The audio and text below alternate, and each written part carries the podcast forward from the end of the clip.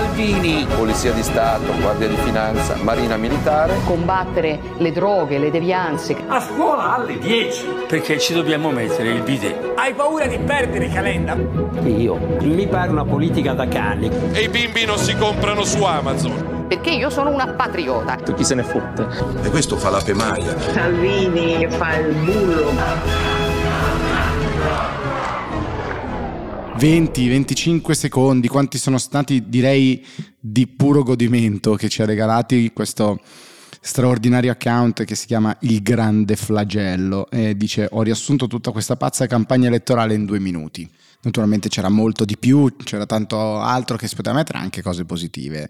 Eh, basta con questa rappresentazione solo negativa della campagna elettorale e di tutto quello che ci gira intorno, però oggettivamente non è stato un granché. Sì, gli intelligenti dicono che tutte le campagne elettorali sono brutte, tutte le volte bisogna dire che questa è la più brutta, però questa diciamo non è stata particolarmente bella, dai, mettiamola così.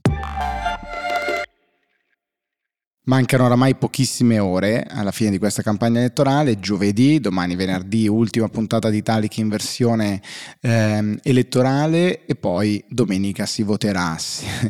eh, se vogliamo mm, e se vorranno soprattutto rispettare la legge, sabato sarà silenzio elettorale, speriamo che sarà così anche sui, sui social, eh, anche se spesso insomma vengono un po' trattati in, con maggiore leggerezza nonostante i richiami della GCOM, ma veniamo a noi. Puntata breve brevissima, lo dico da subito perché, perché eh, c'è solo uno strascico gustosissimo della polemica di ieri sul saluto romano del fratello di Ignazio La Russa, eh, che va avanti, va avanti naturalmente le, le, polemiche, c'è un incontro fra il presidente della regione Lombardia, Tilio Fontana, e appunto La Russa, l'assessore del, della regione, ma interviene il fratello Ignazio e dice eh, che il fratello è la persona più buona del mondo e che si è trovato davanti a una scelta, se rispettare le ultime volontà del defunto che aveva chiesto quel saluto con il rito del, dell'urlo del presente, eh, oppure se, come dire, evitare, ecco, una persona come mio fratello, pur sbagliando, era di fronte a questa scelta e quindi capisco che abbia fatto un mezzo saluto. Non so come ha reagito, continua la russa. Giorgia Meloni non l'ho sentita, ci siamo scritti, quindi un po' l'ha sentita, un po' no, anche lei è basita come me, quindi sappiamo come ha reagito, è basita, è stato un errore grave, al di là delle giuste giustificazioni, che poi aggiunge sempre la russa, conosco mio fratello, la persona più buona del mondo, quello è suo cognato e ha lasciato detto che voleva questo saluto, lui non era un militante Fratelli d'Italia e mio fratello ha cercato di fare il presente come voleva il defunto, non ci è riuscito, poi, eh, poi ha alzato la mano, non l'ha alzata la mano, questo non lo so.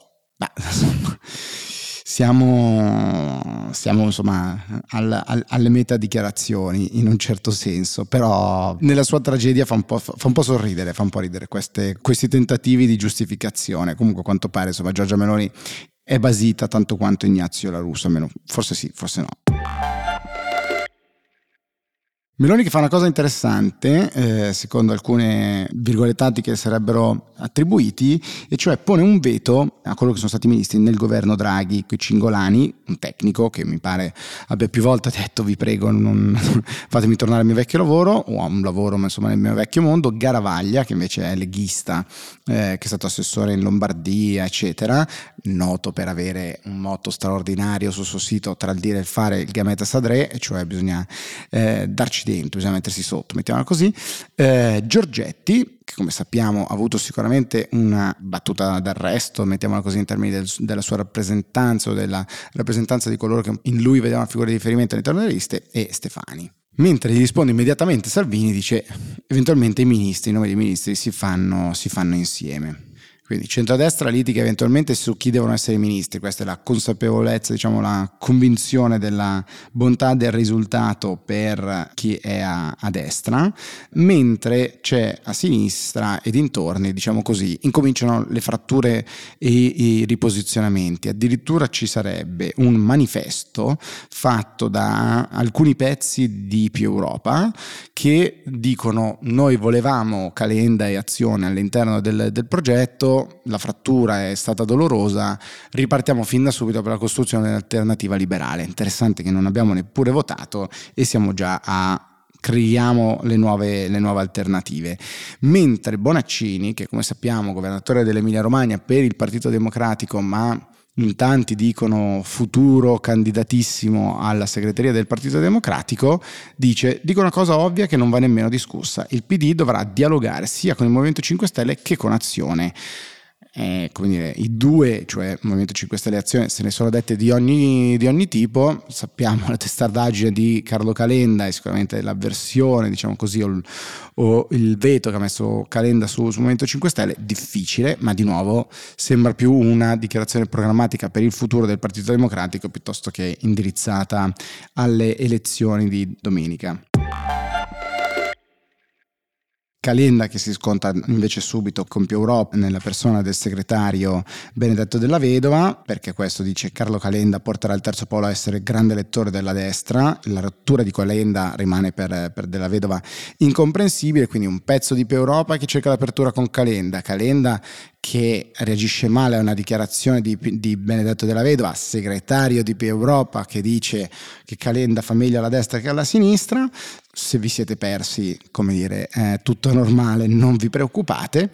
E poi succede che Giuseppe Conte invece in una ampia campagna elettorale al, al sud, ma non solo, fa due cose almeno interessanti. Il primo cerca di liberarsi da questa etichetta proprio di partito che va verso il sud e quindi dice la regione che ha beneficiato di più del super bonus, che come sappiamo è uno dei più grandi vanti di Conte rispetto al suo governo e dell'impatto sul PIL, dice appunto la regione è stata il Veneto e a tutti i cittadini del nord dice ci stanno schiacciando come, eh, o credo che sia più ci stanno tacciando di essere, insomma ci stanno raccontando come il partito del sud, noi abbiamo alzato le pensioni minime e proponiamo di detassare le pensioni basse, i pensioni sono solo al sud si chiede, si chiede Conte.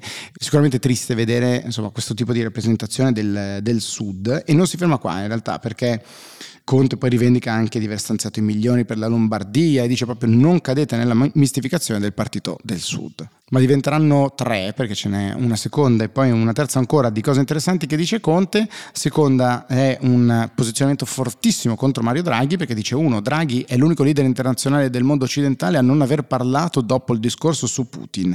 Draghi è un desaparecidos, attenzione perché questa cosa è veramente grossa che ha detto Conte.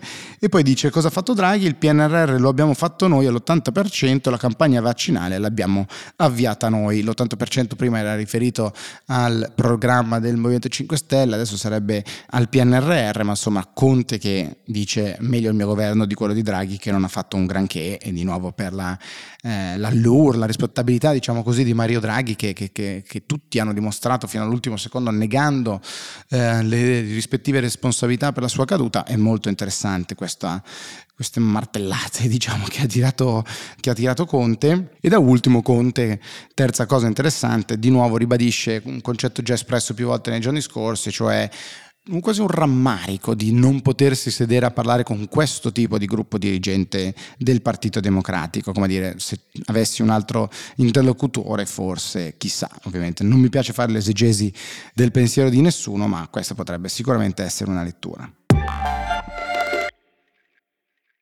Ultime due cose per oggi. Uh, una dichiarazione di Matteo Salvini a Bussolengo, viene riportato questo virgolettato, dice Letta vuole estendere il reddito di cittadinanza agli italiani arrivati da poco. Chi sceglie la Lega sceglie prima i veneti, prima gli italiani, poi arresto quello che avanza. Mi ha fatto subito tornare in mente, per chi se lo ricorda, eh, saranno molti perché era un fenomeno di nicchia, diciamo così, Gianni Prosperini, che fu un eh, esponente, in quel caso di Alleanza Nazionale, se non ricordo male, ehm, assessore in Regione Lombardia, poi finito coinvolto in diverse vicende ehm, giudiziarie, che era noto per dei suoi lunghi video ehm, nelle televisioni locali in cui proprio diceva questo tipo di concetti, cioè prima i giovani sposi, i disoccupati, e poi si avanza arresto e in quel caso Prosperini avanzava, diceva dato che non avanza niente, niente. Ecco, quel poi arresto quel che avanza è sicuramente una, una chiusura di frase che ha, che ha un impatto molto forte forte quasi tanto quanto il post che ha deciso di fare eh, su Twitter l'ambasciata russa in Italia, che ha pubblicato una serie di foto del Presidente del Consiglio italiani con Putin. Ci sono tutti, Letta, Renzi, Berlusconi, c'è Conte in mezzo a Di Maio e Salvini, con scritto dalla recente storia delle relazioni tra la Russia e l'Italia ne abbiamo da ricordare. La toccano piano, la toccano piano dall'ambasciata russa in Italia. Molto bene. Questo è forse è il primo caso in questa campagna elettorale di un intervento straniero che effettivamente eh, segna un colpo quantomeno. Ci vediamo domani per l'ultima puntata elettorale di Italic. Io vi ricordo che tutte le puntate con le interviste integrali che abbiamo fatto ai candidati leader che hanno accettato il nostro invito, cioè tutti tranne Giorgia Meloni e Silvio Berlusconi che però è stato sostituito più che degnamente da Antonio Tajani, le trovate qui in versione video podcast su Spotify. Ciao!